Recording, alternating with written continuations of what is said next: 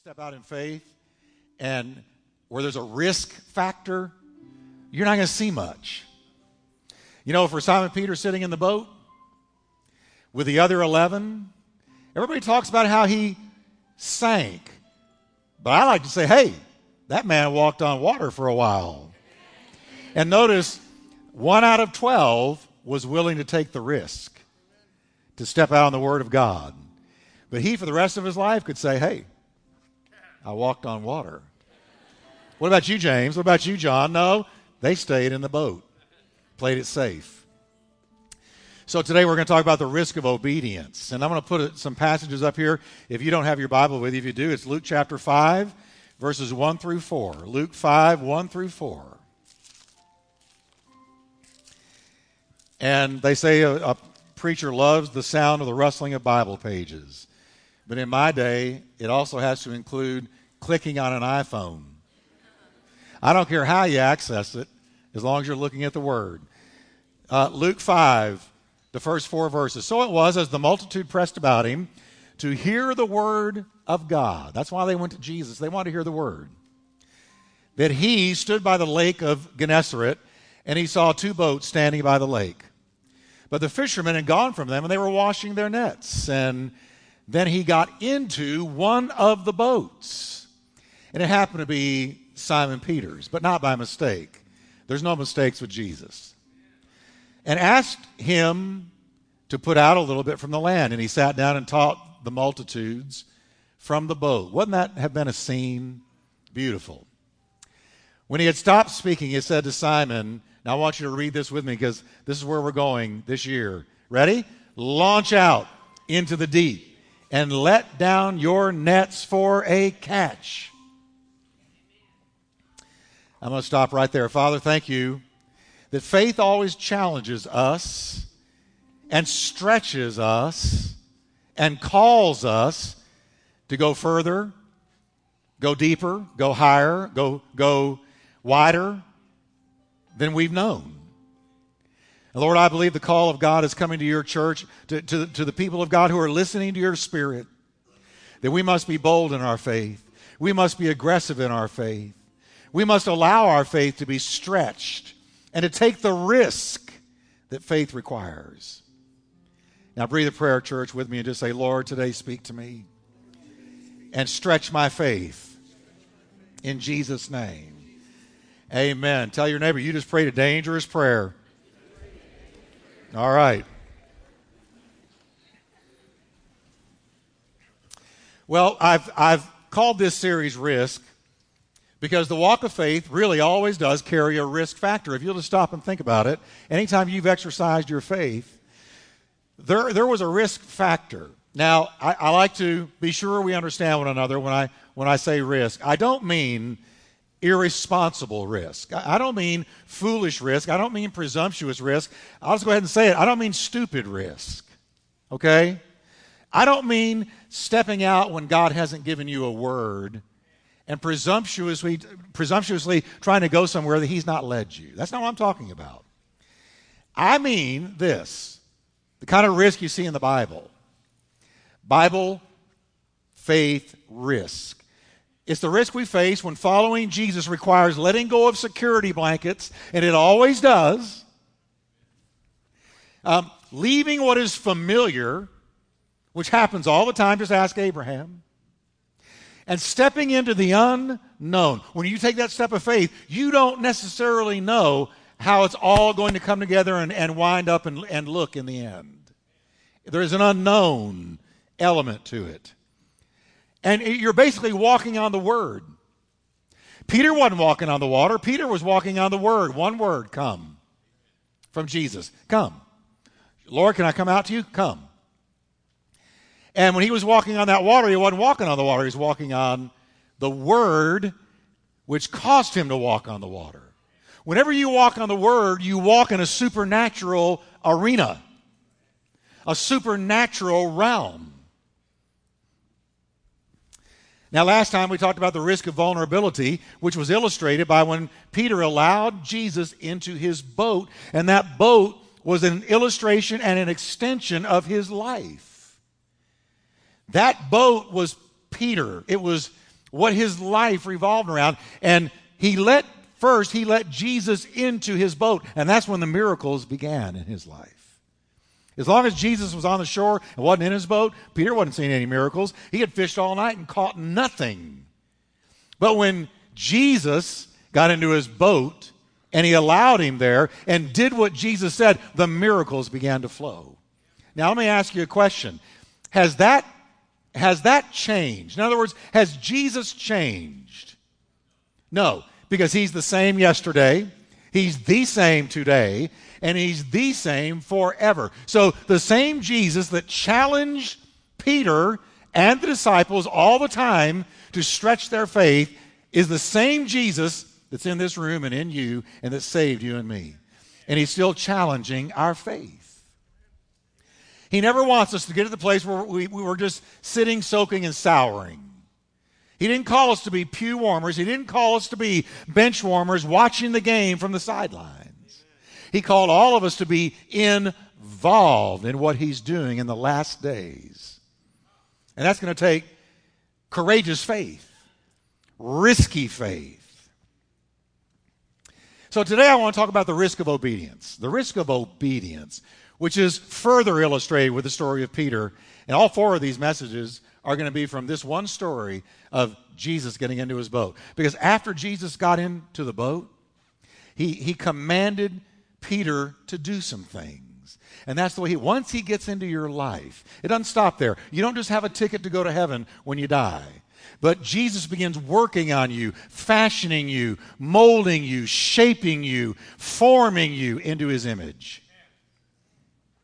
So, I don't look at what he told Peter to do after he was in his boat. When we look at the life of Simon Peter, you see over and over again, he took the risk of obedience. He risked stepping out in faith. In this example of the boat, what did he risk? He risked looking silly. Well, put it this way he risked looking foolish. It was embarrassing to him because he had fished all night and caught nothing. And now, when all of his compadres are on the shore, folding up their nets, cleaning their nets, going home, going to the house, going to bed, going to sleep, and saying, Well, we got skunked last night, we didn't catch anything. Here's Peter. He, he's putting the sails up again and pulling the oars out again and going back out to the same place where he just failed. But this time it was by the word of the Lord. So he took the risk of looking foolish to his friends. And have you ever noticed that, like the Lord will say to you, I want you to witness to that person? What is the first thing that goes through your mind? But if I do, I might look silly. I might look foolish. I might. You got to watch that. Peter obeyed, though he looked foolish. Then later, we all know the story. I've already mentioned it. Jesus says, I want you to step out of the boat and step into the water. There, he took the risk of sinking into the depths of the sea. It was a risky step, but he was safe in doing it because the Lord told him to do it. Come to me. And he stepped out and began to walk on the water. And later in the book of Acts, we see Peter having a vision. And in this vision, Jesus said to him, I want you to take the gospel to the, the despised Gentile community. And he said, Peter, what I have cleansed, don't you call common. Don't you call, don't you look down on what I have cleansed. And, and so he went at the risk of being ostracized by his own community for having anything to do with the Gentiles. That's the world they lived in. So over and over again, he took a risk, and over and over again, as he took the risk of obedience, he saw the power of God break through. Revival was re- released and unleashed on the Gentiles when Peter obeyed God and went to Cornelius's Gentile house. You never obey the Lord what you don't see the power of God released. Now I want to know, is anybody in this place today want to see the power of God in 2016? You want to see the power of God in 2016? Seriously, I'm not up here trying to get you excited. I, am putting a question in front of you. See, I, I want to see the Lord of the breakthrough break through. I want to see the Lord that poured out the Holy Spirit upon the early church. I want to see him do it again. I want a fresh touch of the Holy Spirit. I want to see the addicted saved. I want to see the hopeless filled with hope. I want to see people who have no chance of making it on their own be picked up by their bootstraps by the power of the Lord Jesus Christ and changed. I want to see God move this year. And so I want to know eh, do you feel the same as I do? Well, that sounds okay. That's kind of convincing. I'm going to ask it again. Do you feel the same as I do? You want to see God move in your life? All right. I just want to know. Somebody just said, Harold, I didn't know that this church was like this. Harold, you need it. You need to get excited about Jesus. Be done with lukewarmness. Be done with this plain vanilla Christianity that doesn't change anybody or impress anyone. I want to see God move where a, where a deceived and dying culture cannot deny that it was the finger of God. Okay? So, if we're going to do that, we're going to have to, we're going to have to be looking at risk. Risk. The risk of vulnerability and the risk of obedience. Every great personality of the Bible, you read about them in the Bible took a risk in obeying the Lord. Moses embraced the risk of obedience when he walked straight into the lion's den of Egypt and said to the most powerful man on the planet, Let my people go. You think that wasn't risky? You think he wasn't holding that staff when it was shaking a little bit? Let my people go. Gideon embraced the risk of obedience when he confronted an innumerable, uncountable army of Midianites with only 300 men. But he was walking on the word of the Lord, and he wasn't standing on 300 men. Abraham embraced the risk of obedience when he laid his only son, Isaac, on that makeshift altar atop the mountain and would have taken his life if the angel hadn't stopped him. And when he was midair with that knife and his only begotten son right here, the angel stopped him and God said, You're my friend.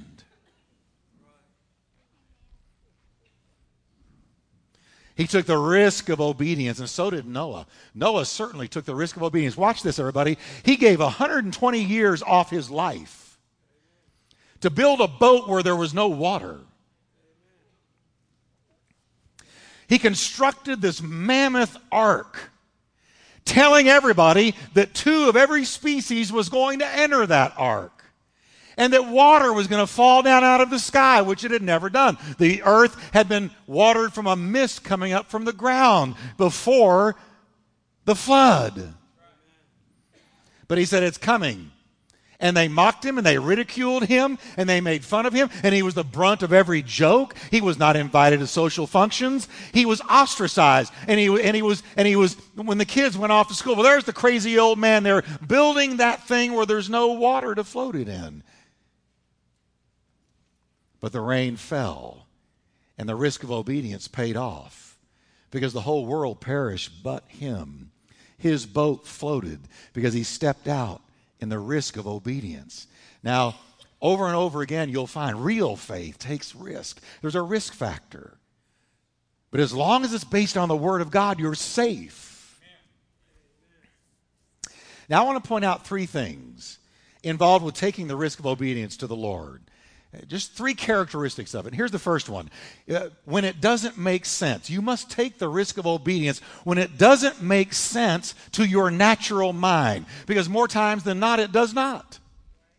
Now, that's why the verse is there in Proverbs 3 Trust in the Lord with all of your heart and lean not to your own understanding.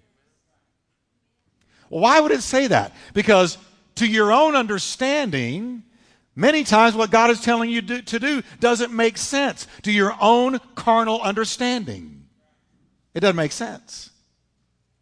Jesus commanded Peter, go back out there where you just fished all night long and didn't catch a thing. Do you think that made sense to Peter? It flew in the face of everything he'd ever learned about fishing, which was simply this if they weren't biting all night long, they're not biting now.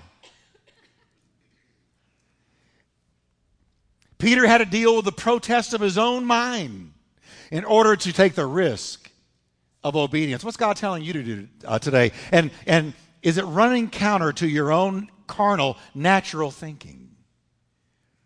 Many times the word of the Lord does just that.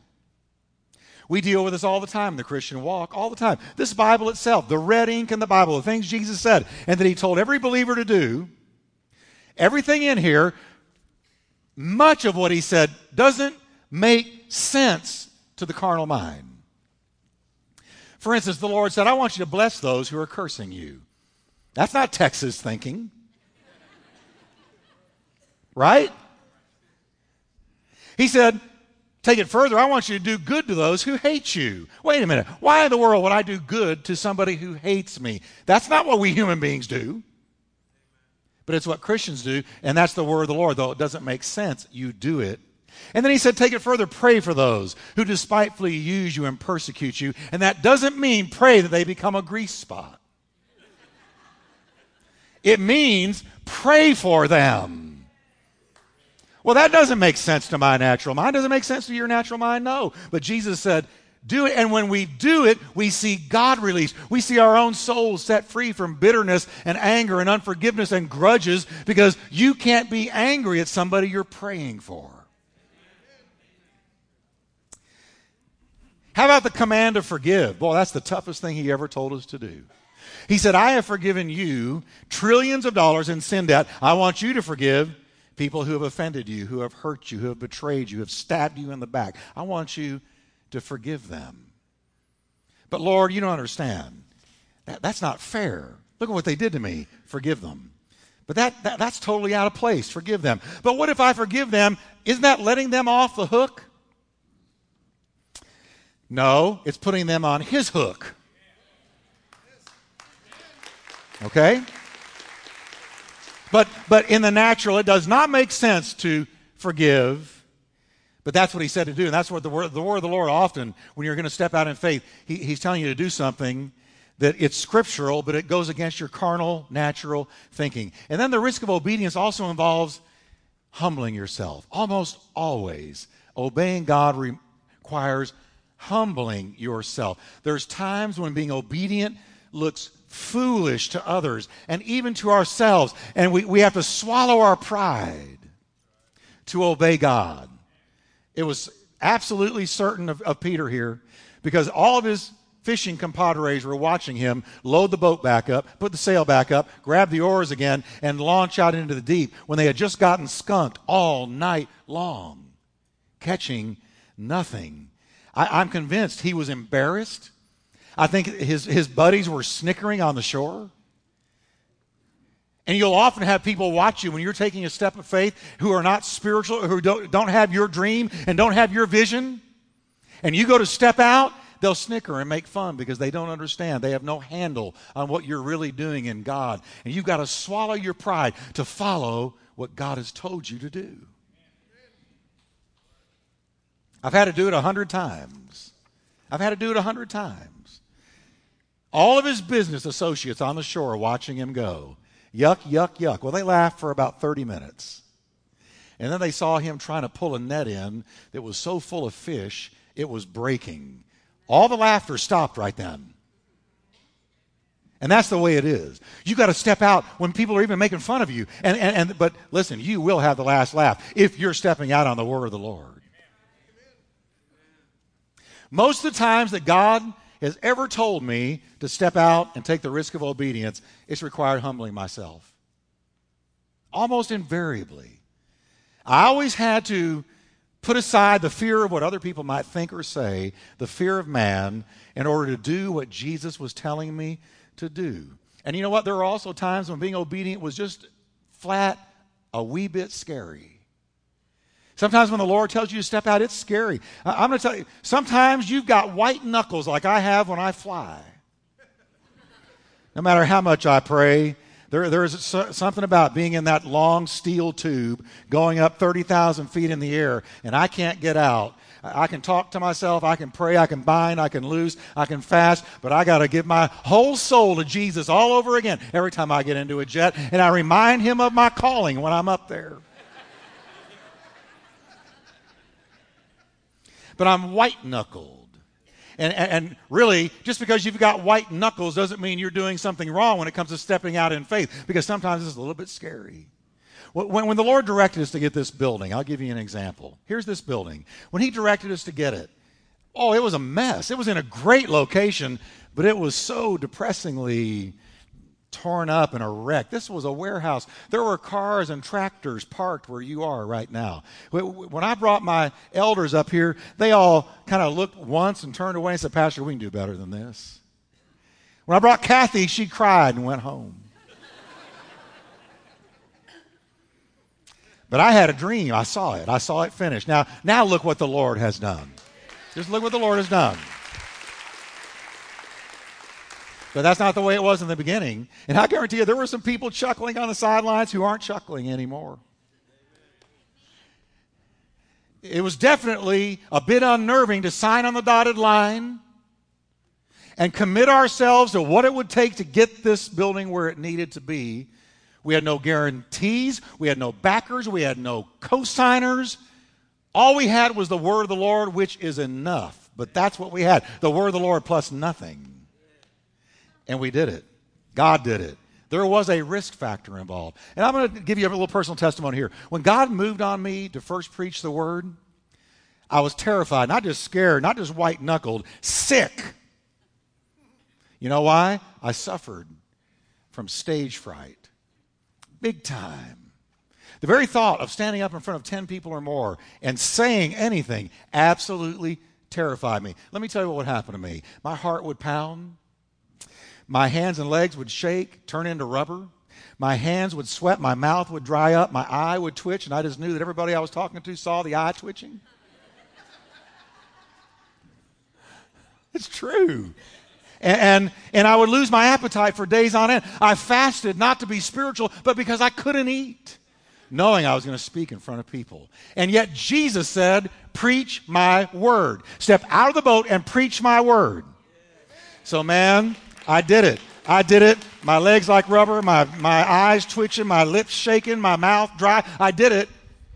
And then one day I woke up and said, You know, I like this. And then it became a fire in my bones. And the word of the Lord has become a fire in my bones. Then the problem became Jesus having to pull the reins back on me because I wanted to go every day and preach. You're looking at somebody who overcame a phobia in order to do the word of God. Yeah. And so can you.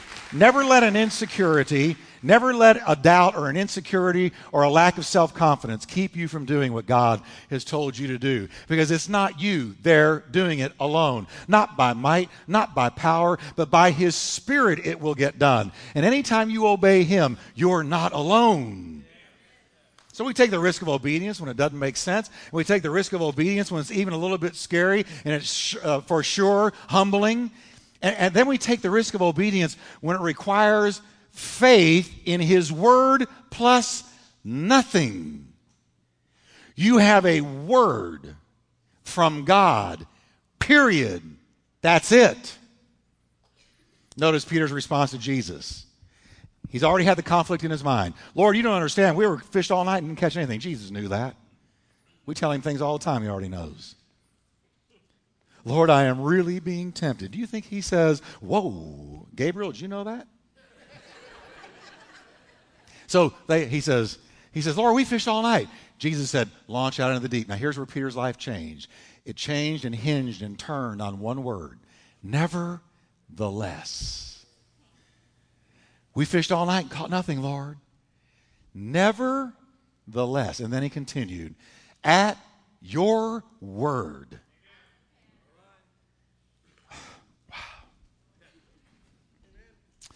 At your word, I'm letting down the net. At your word, I'm stepping out. At your word, I'm going to go forward. At your word, I'm going to do this, that, or the other. At your word. I don't understand it, but at your word. I don't know how this is going to end up, yet at your word. I don't know where I'm going to be a year from now, but nevertheless, Lord, at your word.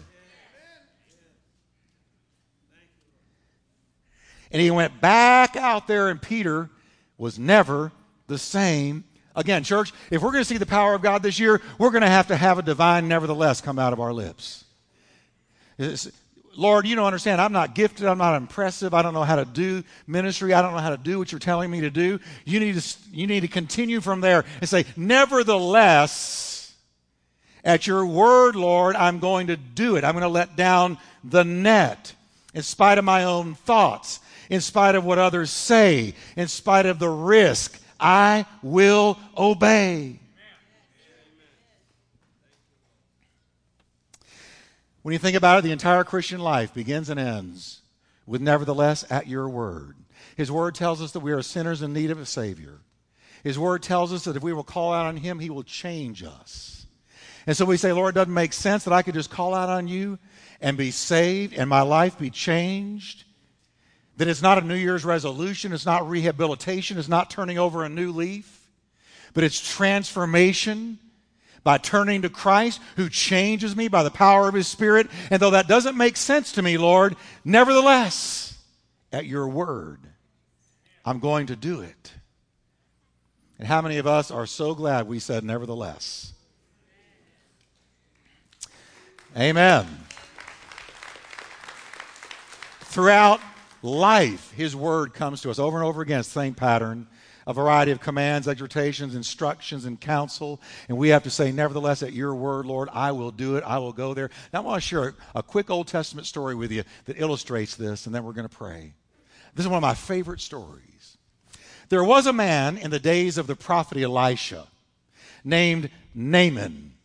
Naaman was a Syrian, and Naaman was the captain of the armies of Syria. Naaman seemed to have it all going on. He was powerful, he was rich, he was famous, he was charismatic. When he walked through the land of Syria, people bowed. He had it all going on. He had all kinds of people under his authority, and, and he was re- listen. If he lived in our day, Naaman would be on the cover of magazines, and he would be one of the top ten most admired people in America if Naaman were here today. But Naaman had a terrible, nasty secret. Naaman was a leper. Nobody knew that he had the leprosy at first, and one day he woke up and he looked, and wherever it was on his body, believe me, when he saw it, his heart sank, and he said, Oh no, because this is the beginning of the end. I'll cover it up. I'll put on my clothes. I'll walk out. I'll put on a show. I'm going to get away with it as long as I can. But I've got a problem I can't fix. Do you know how many rich, powerful, famous people seem to have so much going on, but if you got into their inner life, there is a, there is a leprosy, there is a habit, there is a sin, there is something that is chewing and eating their life away, and they cover it up for a while. They go out there and they put on a good show in front of the public, but it's growing.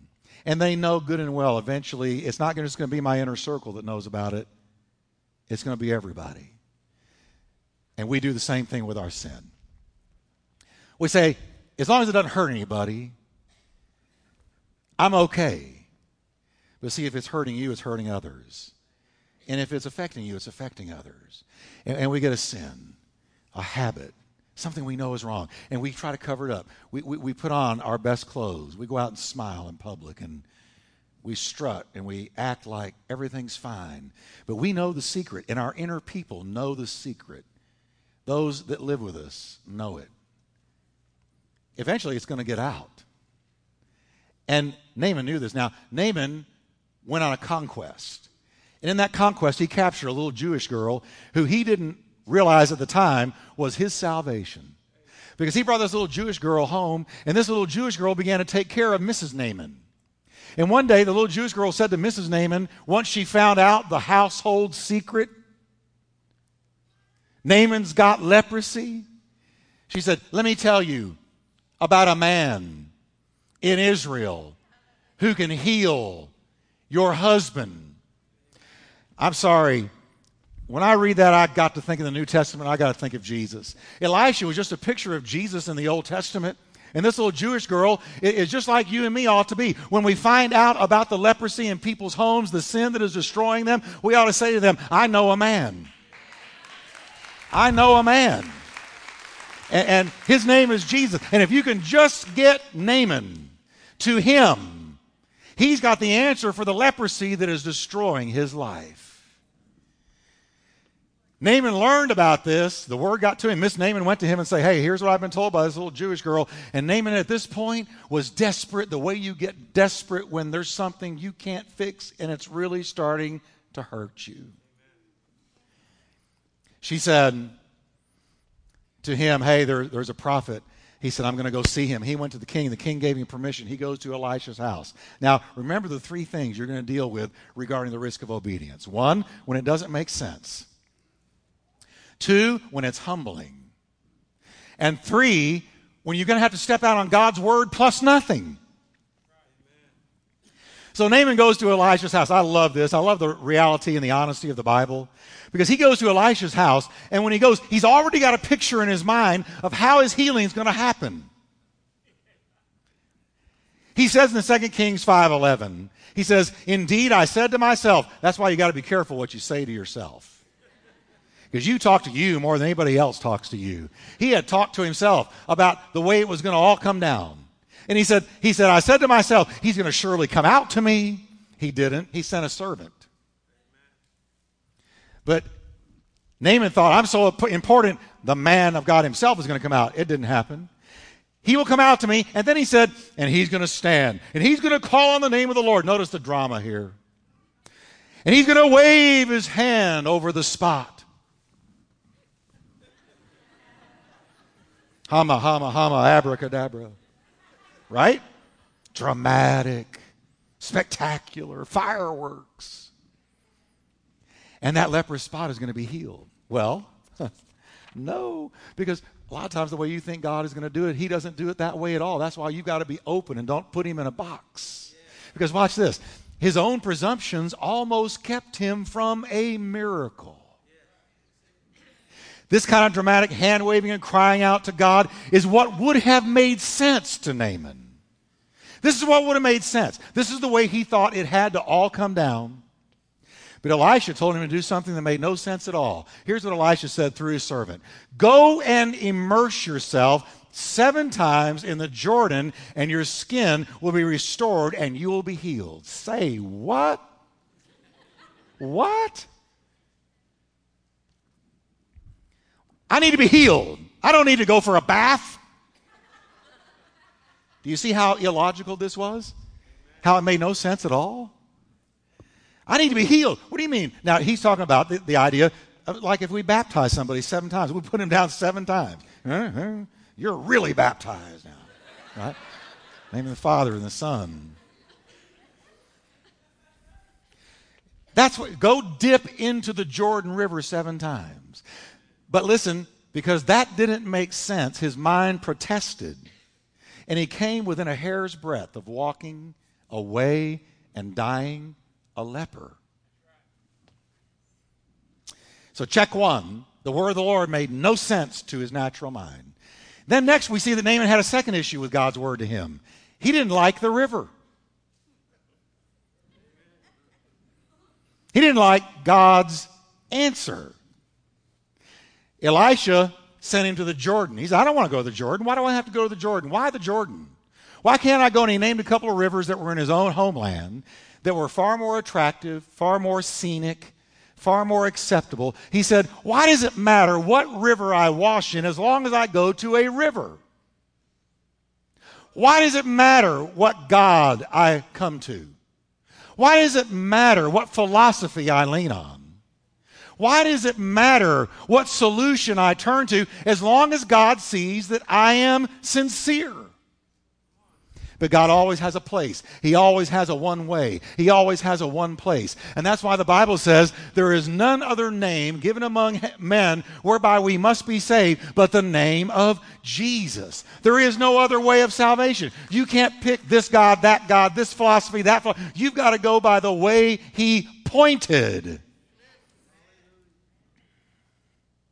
He didn't think that Jordan was good enough for him. This was pride, it was the humbling factor.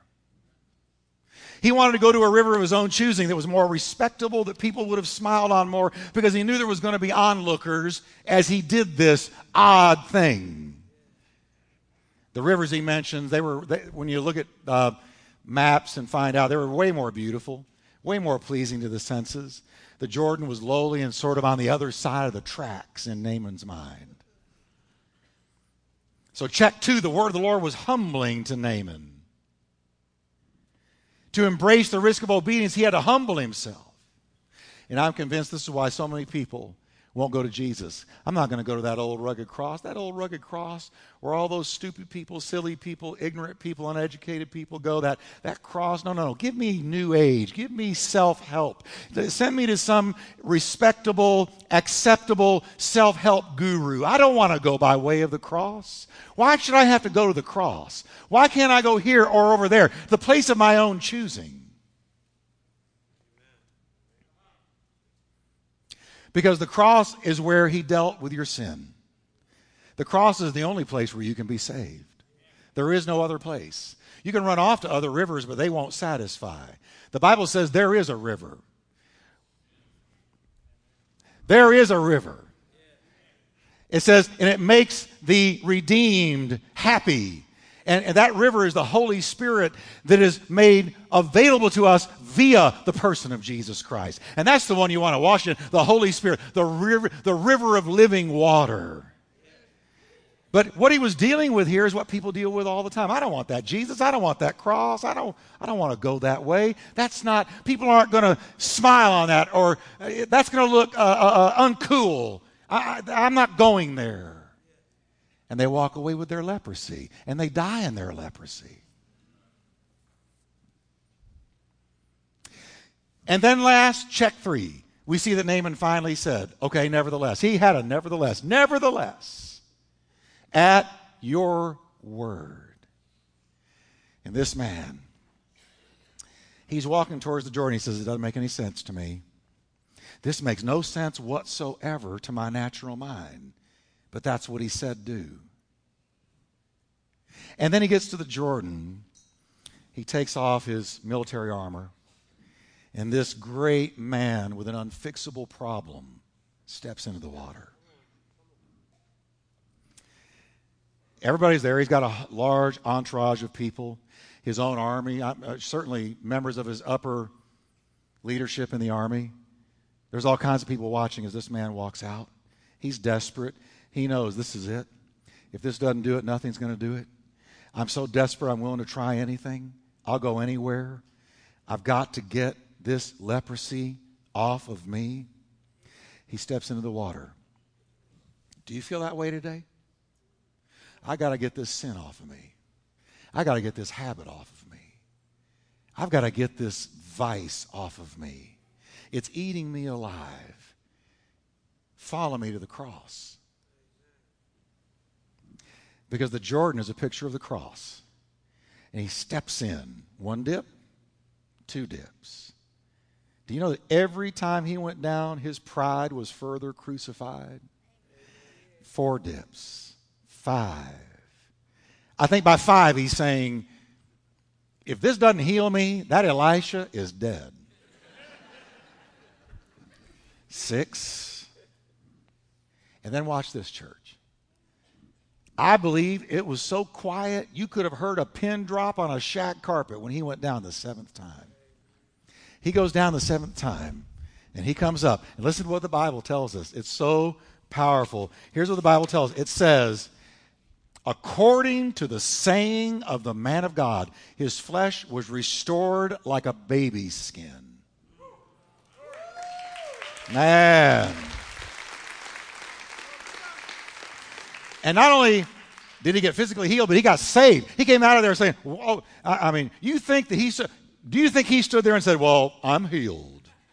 I believe he went stark raving. You know how some people run around church and, and do and jump and scream and twirl? I think he had a benefit. You know, you can have a fear fit, you can have a worry fit, you can have an anxiety fit, but you can also have a benefit. And I believe he had a benefit. I believe he went, I believe he looked and said, and here's what he said the, the God of Elisha, he's real, he's real. And he became a preacher of the God of Elisha. So not only was his body healed, his soul was healed. And how did it happen? Lean not to your own understanding. He went, though it was against his natural mind, he humbled himself and got into the Jordan. And he stood on the word of the Lord plus nothing. And a miracle happened.